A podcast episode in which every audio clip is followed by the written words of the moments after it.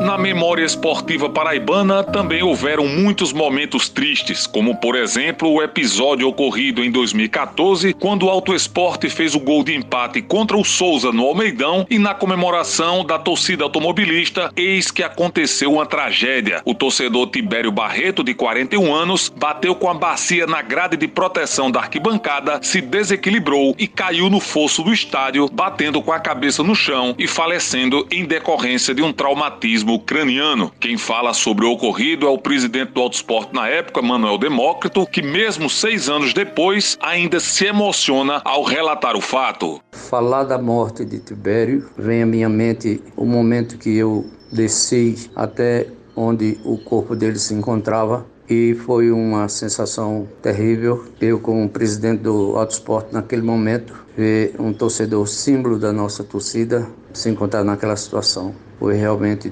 muito tocante. Tibério Barreto era professor da rede estadual de ensino e faleceu justamente em um momento de alegria que foi na hora do gol do seu clube do coração. Stefano Vanderlei para a Rádio Tabajara, uma emissora da EPC, empresa paraibana de comunicação.